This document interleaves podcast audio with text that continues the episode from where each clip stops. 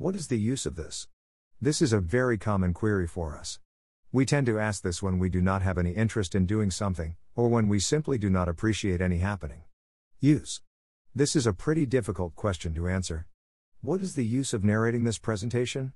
What is the use of you listening or watching this presentation? These questions are really difficult ones. We can try to answer them by giving reason that through this presentation, we are sharing knowledge and creating a mutual understanding which will lead to a more informed society, ultimately leading to peaceful coexistence. Then, someone may shoot a question again that, what is the use of peaceful coexistence? Then we would be stuck in this cycle of question and answer. This means that the approach of looking for an answer to this question needs to be changed, else, the same cycle will continue on. So, what is the definition of use? Common understanding tells us that use means that something results in other things. This is a very simplified version. But this definition would lead to an infinite cycle. We can say that there is no use of anything. Everything exists and happens in its own capacity. This would eliminate the term use. This is called dissolution of question.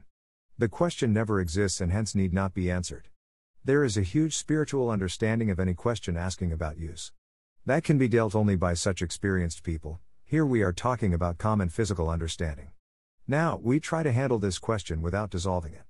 This question is asked in present tense, but seeks the answer in future tense. The situation which led to present tense has already occurred and has no role in answering the question, but we will try to relook at that to see if it can have any role. The past led to the present. The same past could have many other presents depending upon the current situation of that time. If we try to compare all the possible presents possible due to that past, then we will find that the question use is just a component of a bigger question. That bigger question is, what is the future? When we try to look into the answer of this question, we will again find that there are infinite possible future situations, and all these possible situations contribute to the contemporary state of that future, which would be the contemporary state of the universe. Thus, the question asking use of a present situation is just a subset of a question which seeks to get the understanding of the future state of the universe. Do we think that we can have an understanding of the whole universe with physical approach only? We are not sure enough.